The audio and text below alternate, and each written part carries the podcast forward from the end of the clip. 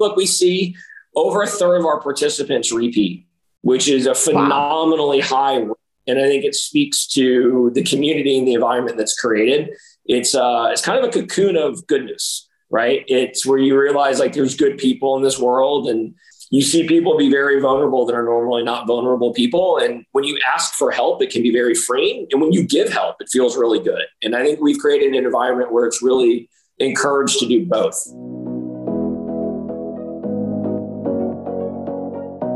Hello, and welcome to the Art of Living Well podcast. I'm Stephanie May Potter, and I'm here with my co host, Marnie Dotches Marmette.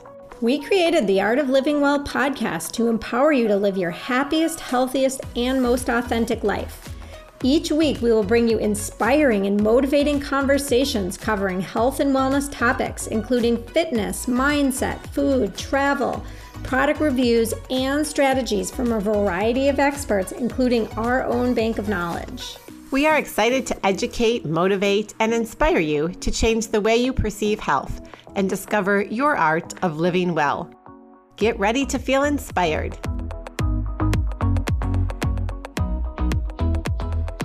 Hello, and welcome back to the Art of Living Well podcast. Before we dive into today's conversation, I just want to give a shout out to a review on Apple Podcasts from Spirit Sis.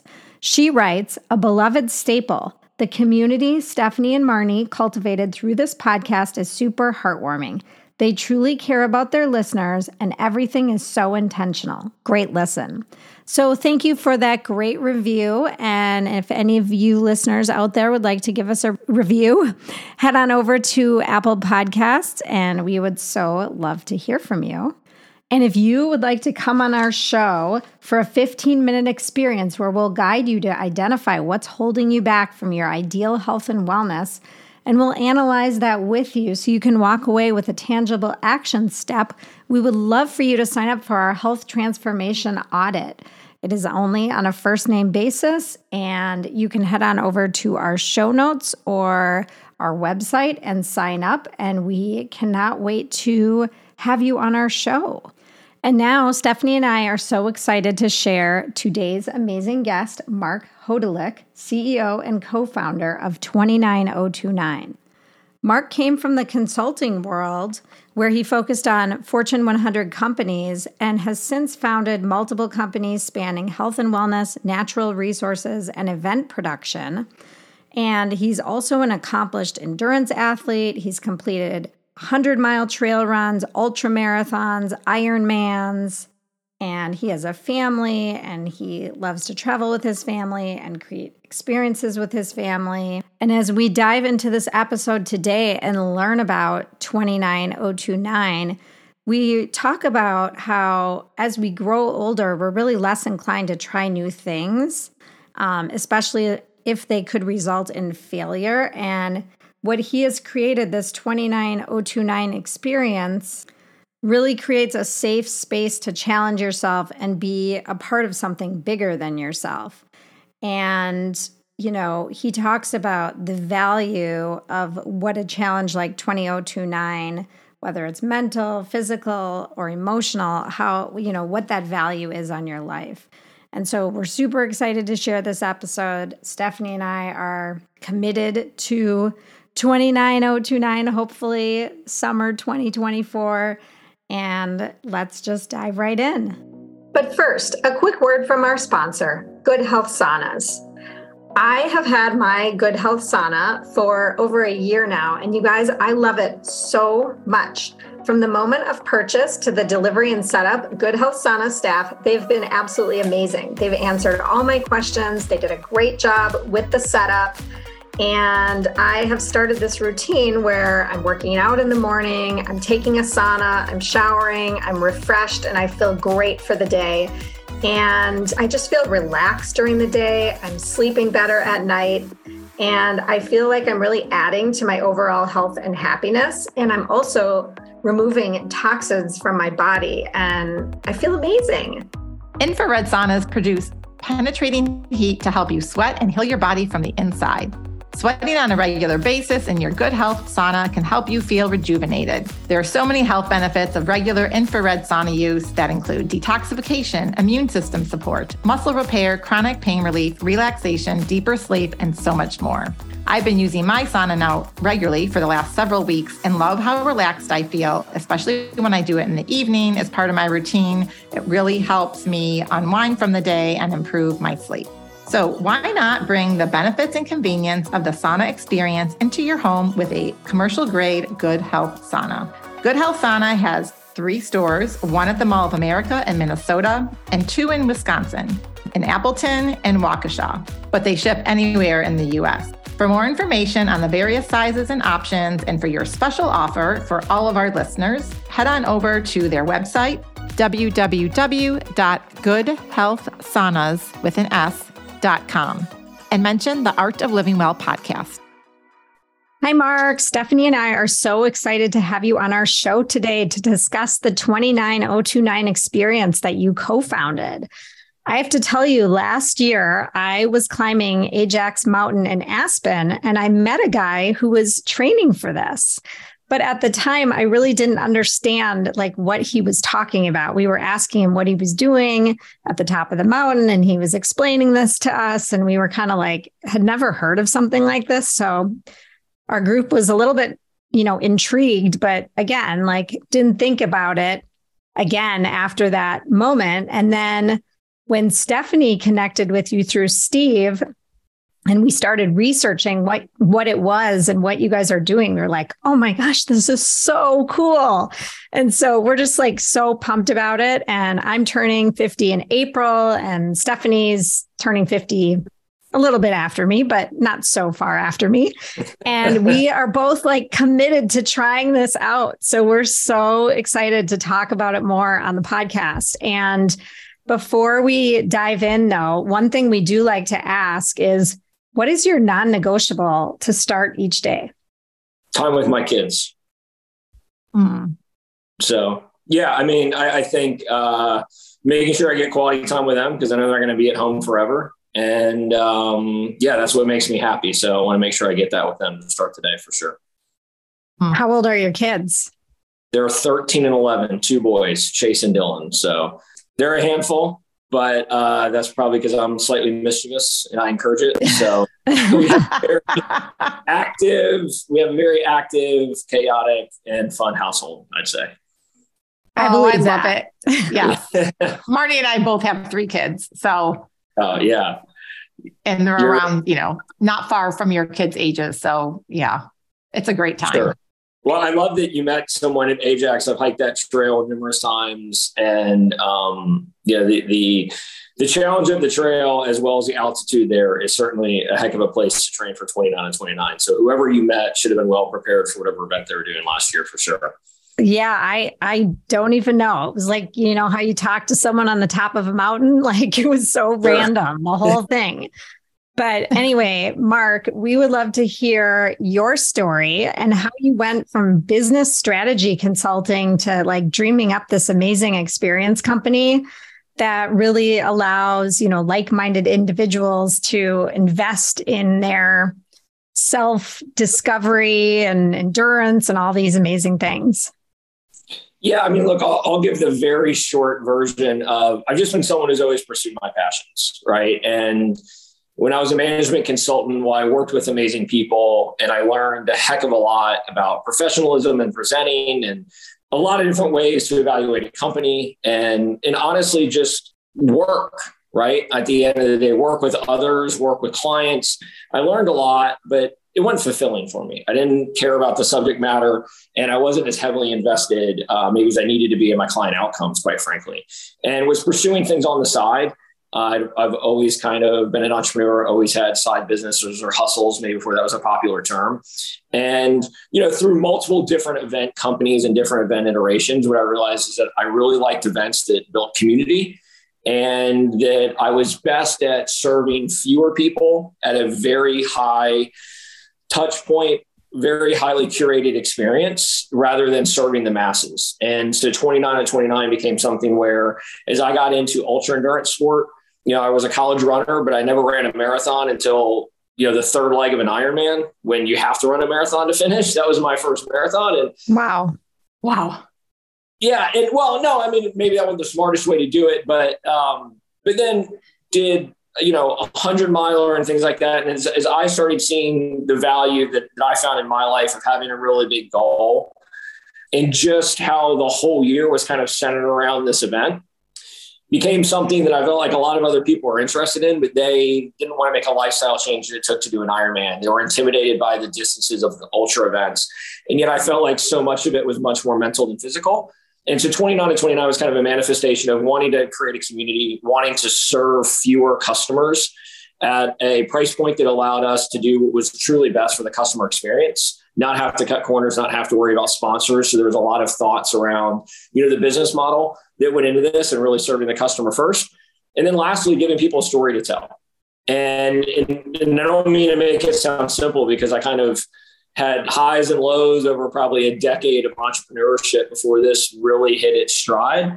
But I've had very supportive business partners that have just let me really build this and, and run with it. And, and I think that we've always focused on the customer experience uh, first. And we've seen success from um, being really committed to our vision and our values that we set as a company. So, um, you know, to summarize it, I guess I would say, you know, I've followed my passions, but I've also always wanted to be involved in things that, that allowed others to find a better version of themselves and, and really support others. And in this, in it not being a race and the format for those who don't know is this is where we run a high end ski resort and you hike up it and take a gondola down over the course of 36 hours and you attempt to hike the vertical gain of 29,029 feet, which is the height of Everest. And which makes this unique is that it's not a race. There's no first place finisher award. There's no age group finisher awards. There's no gender awards. This is this is simply something that is uh, kind of a journey of self discovery, and you self score it every time you climb the mountain. You take our brand with cattle branding irons, and you burn it into you know reclaim wood board, and you keep your own score. And you know, it's it's it's meant to be the opposite of the technology-driven world that we live in. You know, put your phone down. You don't need RFID chips and electronic timing. You know, you can keep track of something in a different way, and I think it creates a much more visceral experience, and it's something that makes it much more memorable as well. Yeah, I didn't realize that, but that's how you tracked it. That's pretty cool. And I, yeah. you know, so much of what you just said, it's like you've had all these different entrepreneurial endeavors, and it kind of led you to the ultimately co-founding 29029. And I know also you've been charity and just kind of giving back and creating these really um, strong teams of individuals. That's been kind of a big part, it sounds like, of what you've tried to establish with everything and how that has you know transpired into the success that you're having with this very curated experience for everyone. But can you talk a little bit about you know before we dive into the ultimate endeavor here that we're going to talk about just how you know charity and giving back has been part of your culture like the culture that you've been creating and just your experiences leading up to this point? Sure. Look i, I I've always been charitable to an extent, I think I realized pretty early on in my career that my ideas and my time could be far more impactful than a check that I could write. And that's probably because I wasn't making much money and I couldn't donate much money at the time. But but I kind of saw where leverage and scale could really come into play. And in the first event and concept that I had was to crown Wall Street's best athlete, right? And it was it was something that was a niche. There was a story around it. And um, all my peers worked on Wall Street, and I was a management consultant. And it said, well, hey, if we're all going to get together, and most of my friends were in, in pretty high paying industries, all being on Wall Street, how do we use what we're doing for good at the same time. So let's let's set a fundraising minimum amongst ourselves to compete, right? And it was pretty high. It was lofty for us in our early 20s to set a goal of raising ten thousand dollars a piece from our peer networks. And and suddenly that became an event that, you know, only had a few hundred people, but we were raising almost $2 million a year. And you kind of saw the impact of, you know, tapping into a community that really wanted to give and doing it in a way that made it fun. Right. We we did it in a very unique style where it wasn't just donate for me. It was, hey, I'm going to set a goal if I exceed my goal, you're going to donate more. And if I miss my goal, you're going to donate less. What you find out about human behavior is no one wants to donate less but they're happy to donate more. So there's really only upside that could be from it. And I think we we kind of gamified fundraising in a sense through that event. And, and look, we created a community there, but then it was a community that had a very nice charitable impact. At 29 and 29, kind of the community came first. And look at, at the decathlon, my event that I had with a partner of mine, while we had a tremendous fundraising success, one of the challenges was there were a lot of people who wanted to do our event that weren't aligned with, say, cancer research, specifically pediatric cancer research. They said, well, if I'm going to use my time and effort and my network, I don't want to fundraise for that. What I wanted 29 and 29 to be was not necessarily tied to one specific charity or cause, but allow people to use it as a mechanism to fundraise for whatever was important for them in their life. Right. So I think we've created an amazing format where it's community first, support who you want. But as an organization, we're not aligned with any specific charity and it's not a fundraising event. And, and I think it gives people a lot more flexibility to use the mountain in the way that serves them in their communities and the things they care about the most. I love that. I think that's great. I mean, it's great to have charity and to offer people the opportunity to give to charities when they're doing races and different things. But I agree with you. I think it's really nice to give people the flexibility to choose who they want to donate to. I feel like a person is so much more motivated to raise that money when they're when they have a personal connection or they they're passionate about whatever the charity is. So I think that's of course, and you know, I, I, learned a lot of lessons. You know, the not-for-profit world is phenomenal, but I think that there's a lot of practices that don't necessarily align with an entrepreneur. There are certain standards around the percent of dollars raised and how much goes to the actual charity. I think that's important, but why aren't we focusing on the volume of dollars raised? When you right. rather raise ten million dollars and two million go to administrative fees than only raise 2 million and 500,000 go to administrative fees. Like the percentage may be better in the latter, but I'm just actually not. I did bad math there, but I think you get my point. The, the yeah, point yeah. The over a, a, uh, volume of dollars that goes to the betterment of charity, society, yeah. whatever it may be, and those things don't exist. And what we had before is a very interesting model where, you know, we were quite frankly a for-profit company that just had a fundraising angle to the event where 100% of every single dollar donated went directly to a beneficiary. But it created this weird space of, were you a not for profit or, or are you, you know, right. are, are, are, you a for profit enterprise? And, and quite frankly, as an entrepreneur, that that struggle was hard. Of we're, we're a for profit company, just happens to do a lot of good. And, and yet that caused a lot of tension of, well, you shouldn't be doing that good right? Because you should just focus on the fundraising piece. And I think that um, that did get to be tiresome after a while, not singling out any certain organization or partner or anything, but it, it did get to be something where it was like, look, I think we still have a very great positive impact, but, but being a little bit more control um, in the environment that we're in and maybe not be subjective to, you know, norms that are kind of placed on a, on a, on a certain type of an event or certain type of fundraising activity. Well, Marc, I'm wondering if we can change gears a little bit. And, you know, you told us what the 29029 stands for in terms of the height of Everest. But I know it also, the event gives like ordinary people a chance to really do something extraordinary. But can we dive in and talk about like how does it actually work? Like logistically, like what does that 36 hour period look like?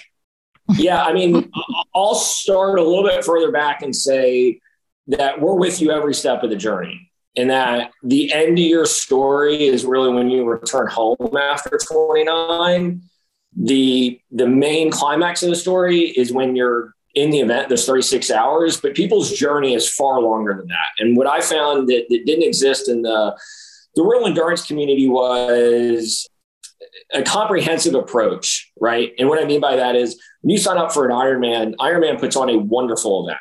I've done them it's a first class event all the way through. But you're on your own to find a coach, find a training program, buy your bike, find out about wetsuits. Like, sure, there's articles and things, but you're pretty much on your own to book all your own lodging, your food and beverage. And I found like that part to be overwhelming to the logistics. We wanted to make this turnkey for people in the sense where, hey, look, you can maybe picture yourself on the mountain. You say, hey, look, this isn't a race. It doesn't involve running. It doesn't involve swimming or, you know, buying a bike. I can hike, I can do that. And this speaks to you in some way, and the community does. And, and yet we want to remove all the logistical barriers. So, very specifically, when you sign up, people are getting a training program, they're getting biweekly coaching calls, they're getting nutritional advice. And then when they actually get to the event, their lodging is taken care of, their food and beverage is taken care of. We have massage therapists on staff that are included in your in your ticket. So it's really like, hey, anything you're going to need to succeed throughout the weekend, we've kind of filtered and taken care of for you. And then the actual event itself is it's a little bit of choose your own adventure. You have 36 hours from 6 a.m. Friday morning to 6 p.m. Saturday night to summit a mountain that we've rented as many times as, as, as, as possible and take a gondola down. So you're hiking up and you're taking a covered gondola back down. People are sometimes nervous about safety and, and things like that. I mean, you're our longest trail is a little uh, less than four miles. or average trails around two miles. We have so many people lighting, aid stations, volunteers, music, ski patrol, safety, medical, all over a very small trail. I mean, I've done Leadville, which is 104 miles. You're lucky to see someone every two or three hours, right? So I think in the world of ultra endurance sport, this is about as contained and safe and protected environment as you're going to be in by still being, you know, out in nature and exposed to the elements. In those 36 hours, you can hike 10 hours and go get a massage. You can go to sleep in your tent. Some of our events have safari glamping tents, some are at luxury hotels. It just depends on the location. And it is choose your own adventure in that sense. If you come off the course, you're not disqualified. If you want to get a good night of sleep, you can just get a good night of sleep and finish the next day. Some people need all 36 hours and some may only need 20 or 22. So I think it was really one of those things where we said, hey, look, there's, there's, let's make this approachable, but there's no easy way to get it done. And what I'll say is no matter what type of physical condition you're in, the majority of our participants have never done a marathon. The vast majority have never done uh, anything over three or four hours. No matter how great an athlete you are, we had two Olympians from the 2016 Rio triathlon team. So if you think about Olympic triathlon, only three people in the entire country represent the US. Two of them did our event in 2018. It still took them 17 to 18 hours, right? There's, there's just not a shortcut to get this thing done. So that's not meant to be intimidating. It's meant to say if, if you have the grit and the ability to, to not give up on yourself and continue to work to something, you can finish. We had an 80 year old man, Jim Fisher, finish last year that said it's frustratingly doable. Right? He wanted to wow. quit many times. if he kept moving forward, he could finish. Right? And in that sense, the best way I would describe it. It's frustratingly doable, and then you learn lessons you can apply to every other aspect of your life when you go home. I was just going to say, like, how hard is it when you say frustratingly doable? But like, are you like taking one step in front of the other by the end, like just barely making it up the mountain? Or is it like people are chatting, you know, kind of like a casual, sure. leisurely hike up and then they go down and then they go up? Like, it, look, I, I don't want to give you the, the caveat. it's, it's different for everyone, but what I will say is for, for the average participant, there's going to be hikes where it all feels easy. You're having a conversation, you're eating food at the aid station, you know you're burning so many calories that you're like, you know what, I'm going to have a whole bag of M&Ms or I'm going to do this or whatever it is. Because at some point, fuel is fuel, right? Your body just needs simple sugars at the end of the day to keep moving. So maybe you're eating foods you don't normally eat. Maybe you know you're having a Coke for the first time in a long time to get some quick sugar and some caffeine, and and it's fun and it's lighthearted. And then all of a sudden it's not right? And and I think that's where the lessons are learned is that I I always say, you know, I did I did uh, five of the six events last year that we had, and people was like, "Well, it's easy for you."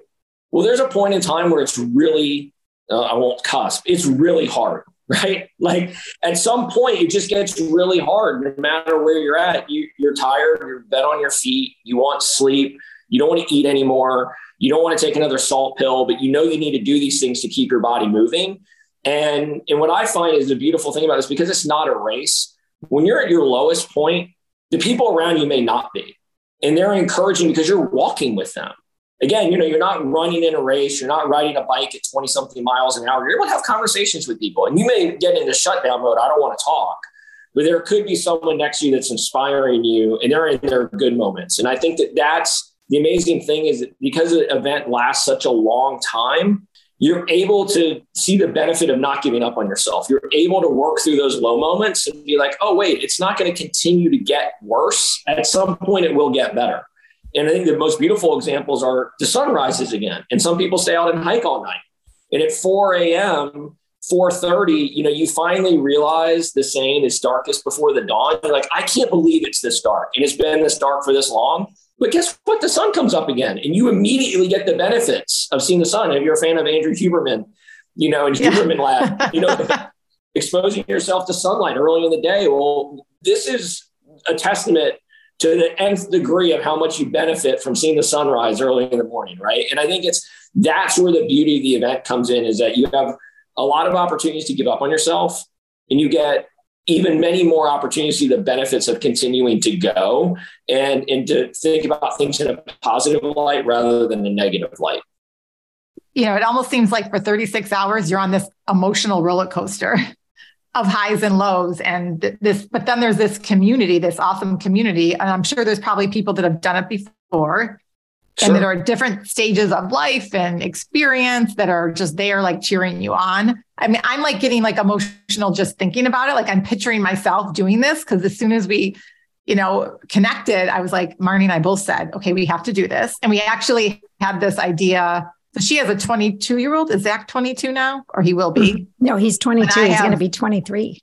Oh gosh. Well, I have an almost 18 year old and so we we said both boys were like, "Oh, how cool would that be to do this with them? Like a mother son experience." It will, will be. I like that you just said that. It will be, not it could be. It will be. It will. You reframed it into the yeah. We've had a handful of mothers and sons do it together, and it's really? incredibly impactful. Oh, oh I mean, we've had father daughters. I mean, I mentioned Jim Fisher. I mean, his son Chuck is in his mid 40s, right? They did it together, right? And so it's you see all stages of life, but it's again because it's not a race, it gives you a lot of opportunities to do things with people who, you know, sometimes a sibling or a son or a daughter could be focused on something completely different, winning, going fast, uh, or, or vice versa. You know, the, the, the parent's the endurance athlete and, and the, the, the child is not removing a lot of those awards or things of recognition from this event, I think removes a lot of pressure from someone feeling like they need to perform. And, and it's really about connecting, being in nature. I always say nature is our silent partner in this. I mean, it's amazing to spend this much time in nature and put your phone down, right? You know, focus on just this task uh, I just did a trip to London with my 13 year old, uh, just the two of us.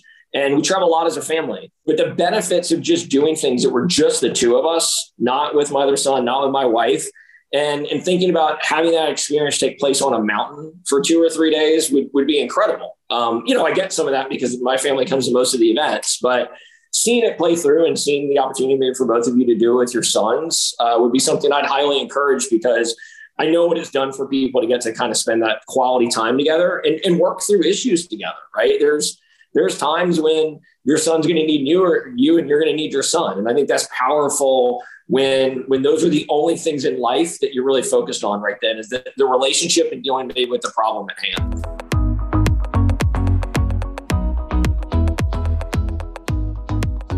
And now a quick shout out to our sponsor, Organifi.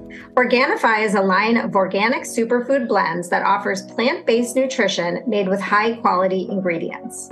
Each Organifi blend is science backed to craft the most effective doses with ingredients that are organic and free of fillers and contain less than three grams of sugar per serving. I discovered Organifi about three years ago and fell in love with the gold chocolate blend, which I enjoy in the evenings. I love that it contains ashwagandha, which reduces stress and supports a healthy cortisol level. And it really gives me that fix when I want something chocolatey or sweet in the evening. And it's perfect and nice and calming before bed. And I'm really enjoying the Organifi green juice, which has a ton of superfoods in it, and it's so much easier than juicing. And it's also great if you struggle to get your greens in. Each Organifi blend is easy to use by simply mixing it with water. It's great on the go, and there's no compromise in quality for taste. Organifi takes great pride in offering the best tasting superfood products on the market at a price less than $3 a day. You can experience Organifi's high quality superfoods too by heading over to Organifi.com slash living well. That's O R G A N I F I dot com slash living well and use our code living well for 20% off your entire order.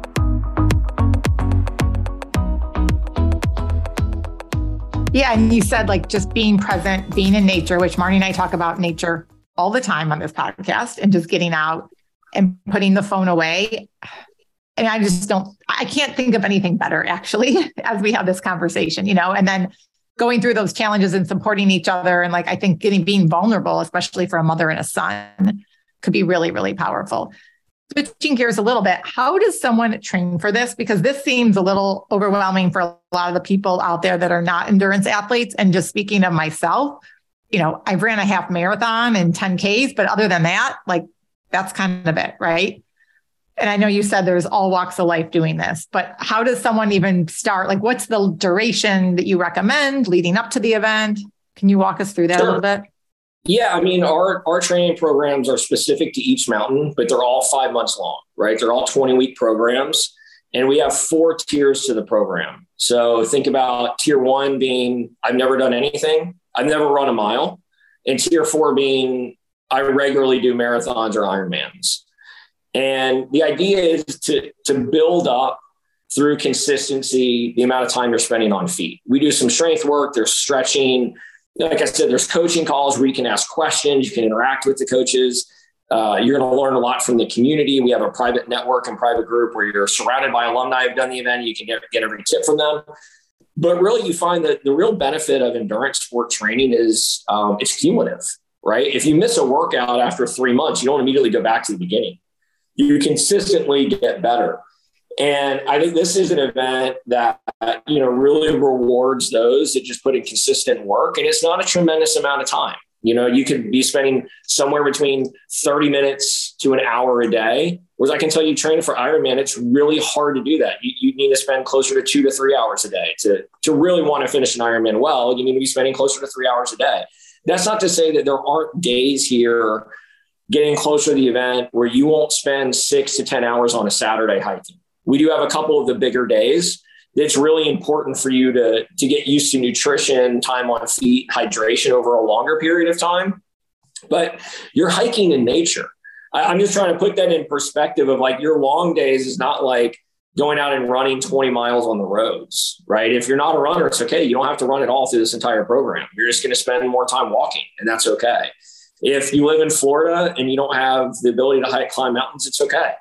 Our finisher rate does not change based on location of country or access to trails or things like that. It, what you really find is that when you get to the event, it becomes how well can you react to the the unexpected, right? Your stomach hurting, you don't want to eat. I'm unbelievably empathetic. I hope I've created an empathetic company and brand that really is inclusive and supportive. But guess what? If you want to finish, you have to eat. That's all it takes. And, and by the way, when you look at the best endurance athletes in the world. Do you think they want to eat with their heart rate significantly higher than ours is on the mountain? No, they just figured out a way to do it. They still have the same GI issues. They're not they're not um, robots. They they've just realized, hey, if I want to attain this goal, there's certain sacrifices I have to make. I think you learn that through training. But I can't stress enough how the avatar of our average competitor, no one's average, but uh, is my wife. She never even done a 10K. She never run six miles in her life. And she put in the training for five months and finished an event in 2018. You know, the first one she signed up for, she finished. It wasn't easy. She only had three hours left on the clock, right? And um, but did she do it again? She is not. She said she would never do it again. But that's interesting how just wondering. Um, body forget she's talked a lot about doing another one. I think she got everything she needed from the first one and she proved to herself she was capable of it and said, now I, I want to go and I want to be on the sidelines and I want to cheer.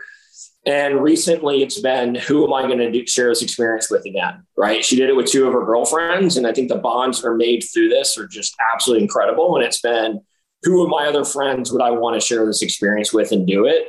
And, and the, the, it's just starting to come back. I've seen, I, I make sure not to push That's one of the reasons that we're still That's married after. Yeah. Yeah. Well, it took yeah. me a long time to realize that. Believe me, I made many more mistakes than I got right early on. But, um, but yeah, she'll be back. And and then look, we see over a third of our participants repeat, which is a phenomenally wow. high. And I think it speaks to the community and the environment that's created. It's uh, it's kind of a cocoon of goodness right? It's where you realize like there's good people in this world and you see people be very vulnerable that are normally not vulnerable people. And when you ask for help, it can be very freeing. And when you give help, it feels really good. And I think we've created an environment where it's really encouraged to do both. I love that.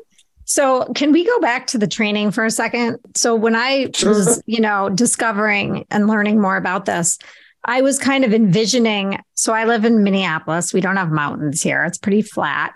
I was envisioning, okay, I guess I'll be walking on my treadmill at an incline of 10 for two hours. Like, like what does sure. the training look like to someone who lives in a flat area where we can hike? You know, there's flat miles and miles we can walk, but like, what does that look like? I'm just sure. Um, first of all, time on feet is is kind of the number one thing, right? Getting used to being on your feet and and building up, you know, your aerobic capacity. Secondly, you know, the treadmill at an incline is unbelievably effective, right? And, and I'd say almost more effective than hiking only for the fact that what you're doing in our event is only going uphill. And typically when you hike, you got to go up and down, right? So you're you're being very efficient in training your muscles. And lastly, strength exercises. We have people who live on flat land, don't have a treadmill, and they're doing leg thrusters, leg blasters, step ups. There's a lot of things you can do to build those muscles and build those those stabilizer muscles to get you ready. And, you know, I want to be candid about something. We've had people finish our event never touching our training program. They go to Orangetheory five days a week. That's what they do. And they're fine. And, and what I mean by that is like, look, this is not a technical event. You don't have to for perfect swimming form. You know, you don't have to know how to be aero on a bike. This is a type of thing where if if if you put in the work, physically beforehand through any method of getting ready for this event, I believe it truly becomes something that's significantly more mental than physical, right? It's do you eat enough? Do you hydrate enough? Do you focus on yourself and not on others? And are you willing to forego some amount of sleep, right? Because there, there really is enough time that it becomes a, a, game of time management. The amount that I see people negotiate with themselves when it gets to be 10 o'clock, be like, I did enough today. I'm going to go get a night's sleep. I, I always try to reframe it as like, whenever you're done, go up the mountain one more time. Because on Saturday, you're going to be like, I'm so glad I only have four hikes and not five. No one's ever woken up and been like, I shouldn't have done that last one the night before. it's always the opposite. And maybe you don't move as fast. Uh, maybe it's hotter uh, maybe you know you have issues with clothing or a cramp or whatever it is comes up the next day. It's just one night of sleep in your whole life. If you've had kids you had unbelievably untold nights where you didn't sleep. Mm-hmm. so um, you know I, I, think that's really what becomes important. Not to downplay the training. If you follow the plan you're fine. But what you do that weekend uh, is going to far outweigh missing a training day or putting in extra training because there's enough time for, I would say, there's some people that physically are not capable of finishing. But I would say that is like less than 1% of participants. Some people's goal is not to finish, is to do one hike. We have amazing stories of people overcoming injuries, car accidents, incredible weight loss stories where their goal is to get up one time and prove to themselves they could do it once. And most of the time they go up a second and a third time and blow themselves away. But for people who want to finish, there's plenty of time and people who are physically able to finishing, it normally ends up being a mental mistake.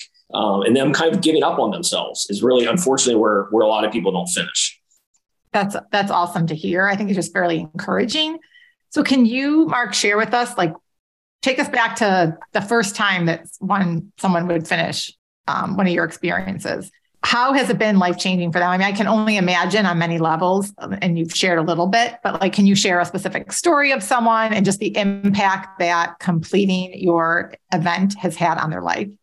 I, I won't focus on one person. What I'll say is I, I've seen a, a trend of people being highly successful in life, and yet they're doing what comes easy to them and realizing they're capable of a hell of a lot more. So they're an amazing lawyer or they're an amazing consultant, they're an amazing business owner, or, they're an amazing stay-at-home dad, whatever it may be, you know, they're they're very good at what they do. And they we continue as we get older to do things we're good at. right? We fail all the time as kids. We play all different kinds of sports. We try different instruments. We do all these different types of things. And then we find out like, oh, failing's kind of scary. I'll just stick to the things I'm good at. What I see is this opens people's eyes up to well, there's this whole world of other things that I'm capable of that I'm not doing. Why am I not doing that? Why am I not betting on myself? Why am I just staying in my comfort zone? There's so much more that I'm benefiting from getting out of this comfort zone. So I think the first is people go home with a different perspective on what they're capable of.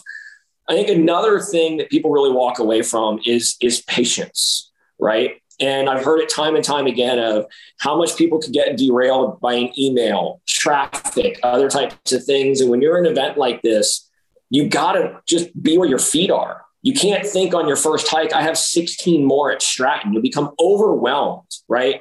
So I think the patience is is a second thing that I see a lot. The third is gratitude like this is romantic in me, but I, we go to places Whistler, Sun Valley, Jackson Hole, Snowbasin, Utah is absolutely breathtaking. Stratton, Vermont in the fall, seeing the fall foliage. I mean, we're in some of the most gorgeous parts of this country. I think people get an appreciation of it's not all about me. It's not all about technology. It's not all about materialistic things. Like I'm quite small in this world. And that transpires too from seeing the sunrise two days in a row, watching the sunset. Some of us don't have the opportunity where we live to have a view of those things, right? And realizing you're a small part in a much bigger thing that's going on, I think feels good too. And that initially being the world, but then very specifically this community. I think people realize how nice it is to help and be helped. So the stories that I've seen is people who've never done an endurance event before then going off and doing crazy endurance events and taking that route. People going off and launching a podcast or writing a book that they talked about for doing a decade and then being like, wait, if I can go climb for 36 straight hours, I can go launch and do this project, right? I can do this. Sometimes it was having a very hard conversation and reconnecting with a loved one that for 10 years they've been blocked, right? And this was like, wait, life is short. Why have I not talked to my sister and my brother? Let's so I mean, all those examples have come out, right? But those that, that I think, you know, have had some of these most impactful experiences, it's hard for me to recognize that I was a big part in creating this and my team has been. It's very humbling. You know, I mean, I, I, I have more texts and emails and they've, I will never get over or tired of people telling me how it's just changed their perspective on so many things in their life. And, and really, I think about the world we live in today. I think people tend to mostly see the negative on social media. There's the world we live in is is I'm I'm very grateful for all the benefits of me being able to work from anywhere, and my phone can be my office a lot of the time. And I also realize a lot of the the negative attributes that come with that. And I think this really highlights for people, man, this is a wonderful place to be. And there's really good people here. And, and I think people leave feeling with a sense of positivity and warmth is really what I hope. I'm just like so inspired. I, I, I, you know, when I was like doing some research for this conversation today, I was on your website and I was, it was like sold out, sold out, sold out, sold out. Every single experience is sold out. So how far in advance are these selling out? And like, you must have to, we as a person that wants to do this must have to plan really far ahead. Yeah. I mean, look, we go on sale typically the first week of November for the next year. This, okay, this, to know. This last this last year, we had three locations sell out in less than a minute. Um, oh my! Gosh. And the other the other the other two were in, within under an hour. So I mean, if it's something you want to do, you do need to. It, I'm not one to try to like spin the hype machine. But in the last couple of years, we've sold out day one. So this last year, we we opened up a second Snowbasin weekend and and we launched that, and um, that that took a, a few weeks just because it wasn't tied in with the initial launch. So it's harder to get back in front of the audience and everything. But quite frankly, um, yeah, the first five events all sold out um, within roughly an hour. And the first three with, you know, the first two are within, you know, 10 to 15 seconds. So it's not quite Taylor Swift launch, but. Wow. It sounds like it's pretty close. well, we just, we focus so much on your experience and look, a mountain can hold 5,000 people. We limit them to 275 because there's a, a, lot of laws of numbers. And when you get above about 300 people, it changes. But over three and four days, you can really get to know the majority of people. And it, it feels like a big wedding in that sense. If you've been to a big wedding that lasted three days, by Sunday morning brunch, you kind of knew most people. And that's that's what takes place here. And, and I get nervous that if we put more people on the mountain, that changes. So we're very respectful of that. Yeah, that makes sense. And I think what you said when you start, we started the conversation, this very intimate, curated experience is what you're is what you've created and you you don't want to take away from that. So Marnie and I will just really, you know, whatever time that these tickets go on sale the first week of November, we'll have to like be on five devices yeah. at once, right? To get we communicate it pretty well. And I think what we've learned is, you know, over the years, it's good just to have a plan. Don't have your heart set on one location, you know? Right. Just be willing, like all of the locations are amazing. And when you have your heart set on, you know, if we announce a new location we've never been to before, a lot of alumni are seeking to go to that too. So, you know, I think it's, I think it's the most important thing is realizing our experience is the same everywhere. What we put on as a team, we hold ourselves to the same standard. And, you know, where you do it is certainly a, a, part of the experience, no doubt. But you know, focus more on the challenge itself and what you're going to get out of it, rather than just having your heart set on like I'm only going to Jackson Hole. Jackson Hole is amazing. You should go to Jackson Hole without doing this event, right? Like I'm a huge fan of yeah. it. But if you're only willing to do our event there, that's a challenge, right? Whereas if you're willing to say, "Hey, I'm willing to go to other locations," and and look, Ironman saw the same thing. They had certain locations that were much more highly desired than others all of ours are desired. I think it's just, you just need to be flexible in where you want to go if, if you really want to have this experience. Well, it's interesting because I, when I was looking at the different ones, I was wondering if there were some that were better for first timers versus, you know, alum. And I know some of them have higher elevations, a little sure. bit higher elevations, but it sounds like you're saying it doesn't really matter. Is that correct? I mean, look, it does. No, I don't. I don't want to be quoted saying it doesn't matter from a difficulty standpoint.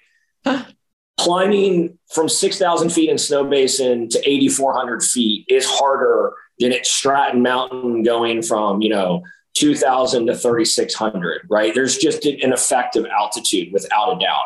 At the same time, it's going to be dry.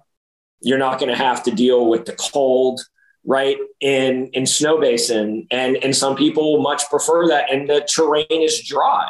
Whereas in in vermont there's a much more difficult factor in getting up the mountain when it's full of mud and muck.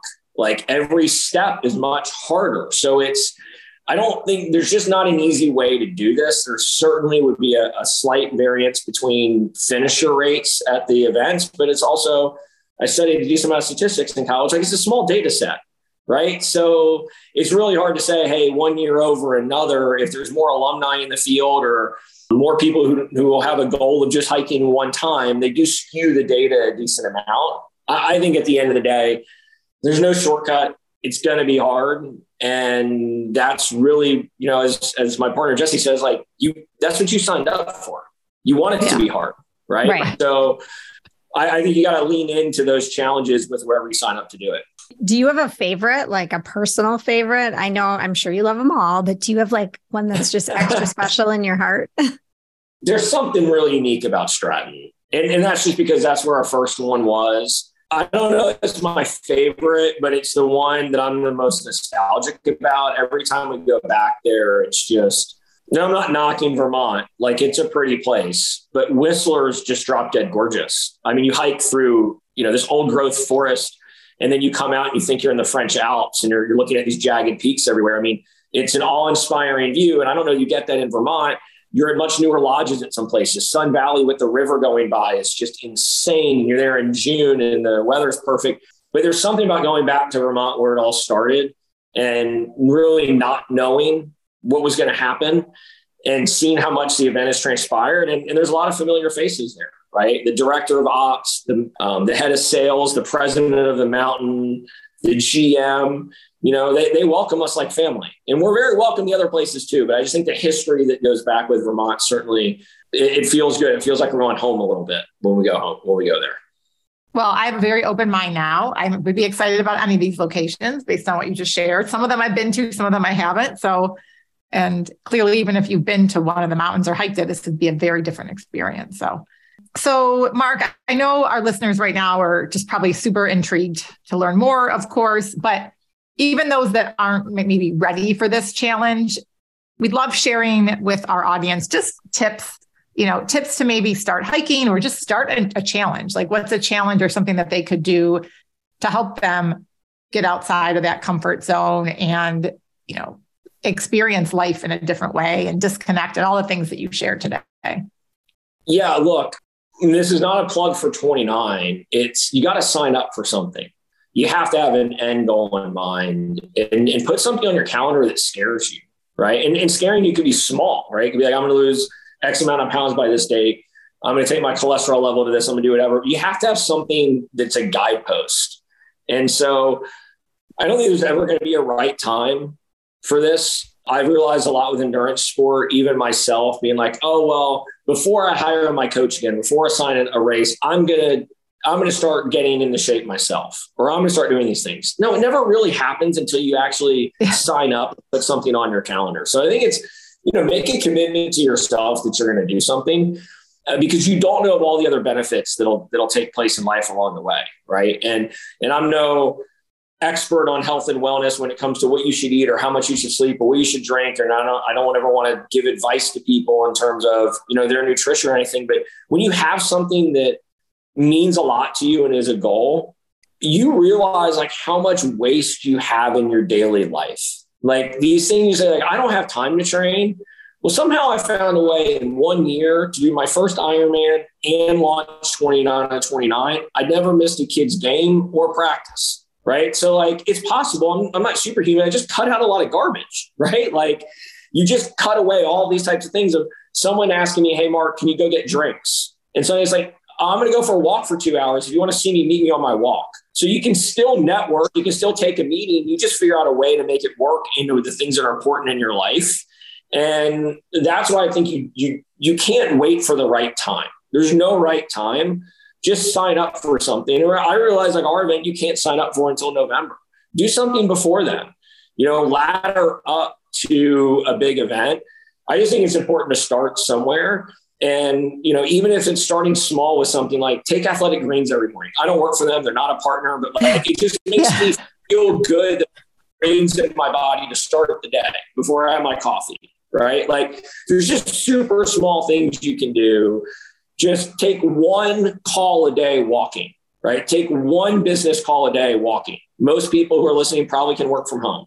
Just take one call where you don't have to sit in front of the Zoom for 30 minutes and walk outside with your earpods. Like you'll just feel better that you weren't sitting at a desk. So I think there's just a lot of little hacks like that that you can actually realize, oh, wait, I can actually train for this event while I'm working and I think better. I, I'm more clear outside. Just small things like that will go a long way. I, I love that advice. And I last year I did a half marathon. And I remember when me and my friend had si- signed up for it together, I hadn't done one like the la- the one previous to that that I did was like 10 years earlier. So I was a little daunted by it because I hadn't really run a whole lot more than a couple miles. And just having just signing up was like motivating enough that we're like, okay, we're doing this. Like we have to train, we have to get ready for this. So I, I agree so yeah. much. It makes it real. You can talk and talk and talk, but until you actually sign the dotted line, it's all talk. That's right. Yeah. And I think that, like I, the one line that you said was put something on your calendar that scares you. That is mm-hmm. such great advice. And it can be applicable to, you know, like, like you said, anything, any area. Well, we'll be putting November 1st on our calendar. Uh, yes, with, with multiple yeah. alarms so we yes, don't forget. right. Maybe October 31st. So we have a heads up. Right. That's right. Totally. So, Marc, where can people find you? How can they connect with you? Sign up, get on your emails so that they can to sign up sure. in early November. The easiest thing to do is just Google 29029. So just the number is 29,029 feet. That were the first link on Google.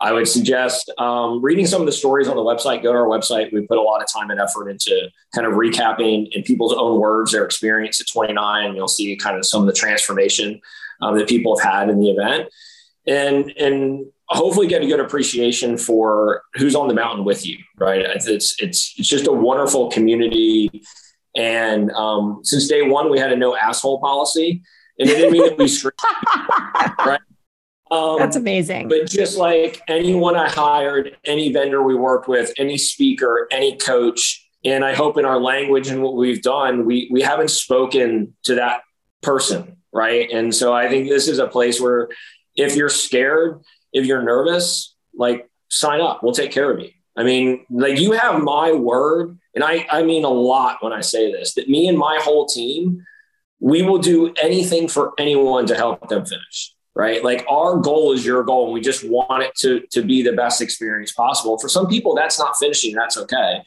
and you're not going to ever be pressured to finish. Um, we celebrate every effort out there, and you know one of the things that I love that, that one of my partners always says is like, there's only two acceptable outcomes at our event: you achieve your goal, or you spend every minute and every bit of effort giving it your all to achieve the goal. And either one's a win. Like if you leave it all out there for all 36 hours and you don't finish, that's okay. Like what more? That's actually more impressive than the person who finishes in 22 hours. And we celebrate that. So there's not too many places in life where I feel like you're, you're championed for failing or, or for signing up for something new. And I want this to be that place. So um, I'd encourage people just to start and, and to follow along. On Instagram, it's uh, 29 to 29 Everesting. And we really just do our best to, to kind of be very honest about what takes place on the mountain and let people tell the story themselves. I love that. Thank you. And we'll link all that up in the show notes. So, Marc, as we wrap up this conversation, one question we like to ask all of our guests is what does the art of living well mean to you? So it's changed over the years. And, and I feel very, you know, privileged and grateful to be able to say this. It's doing what I want, where I want, with who I want. That's it right like for me it's it's being in control and right now what i want to do is create this environment for people. I want to focus on my own health and wellness. I want to share time with my family and kids and i want to surround them in a community that shows them there's other people that do the same thing and 29 and 29 does that. So you know the ability to to to choose to do this podcast and not be on some call or in some meeting the ability to you know take a call while walking right? The the ability to work out in the middle of the day if I want to. I think having some autonomy over that is important, and maybe that means I've turned down other career or uh, monetary type things that I've realized didn't mean as much to me. So, kind of that control of how I spend my time, who I spend it with, and what I spend it doing, to me is is enabling me to live well in, in many different ways. Because I truly think that we all strive for balance. It's very hard to find it, but when I found the most balance has been when I've been, been in control of those things. That's so inspiring. And, and like you said, it doesn't always mean taking the higher paying job or the, the opportunity that may on that surface appear more desirable. But you know what brings you joy and what is your sort of your your non-negotiables, like we talked about, and spending time with family, and you're able to create this life that encapsulates all that. So thank you for sharing and thank you for sharing all your time with us and Marnie and I are just really excited. I mean, I just have this like like excitement in your stomach right now, like when you were like anxious, but in a good way. That's how I feel. and so inspired. So, like it's truly yeah. amazing what you've created. Well, I look, all the thanks really goes to our community and the team. I just think if if you lead with we're going to care the most in every aspect, which that's our first core principle, we're going to care the most um, we've led with that since day one. I'm an empathetic guy. I wear my heart on my sleeve. I've not been scared to lean into that. And uh, and in previous ventures, I didn't. Right, I tried to act as if I'm the entrepreneur. We're more successful than we are. We're bigger. We're growing faster. And now it's just kind of like, no, we're just going to care the most, and we're going to do it. Yeah. And, um, and so I, I, appreciate you giving us that compliment, but it, it goes a lot to my team my partners. And it's just, I just hope to create an environment and, and be an, an inspiring leader that, that others want to work with and you know continue to understand that we have to just care for this community a lot so i hope to share the mountain with both of you stay in touch and really appreciate yeah. you having me on today for sure have a great awesome. day thank you awesome thank you both bye Thank you so much for listening to the Art of Living Well podcast. We are so grateful that you joined us today. If you enjoyed this episode, please share it with a friend or anyone else you think may benefit from this information. We'd love for you to subscribe to our podcast, leave us a review, and tag the Art of Living Well podcast on social media. If you want more inspiration in between episodes, you can find us on social media at the Art of Living underscore well on Instagram and Facebook. where we will share snippets from our daily lives and our journey to living well.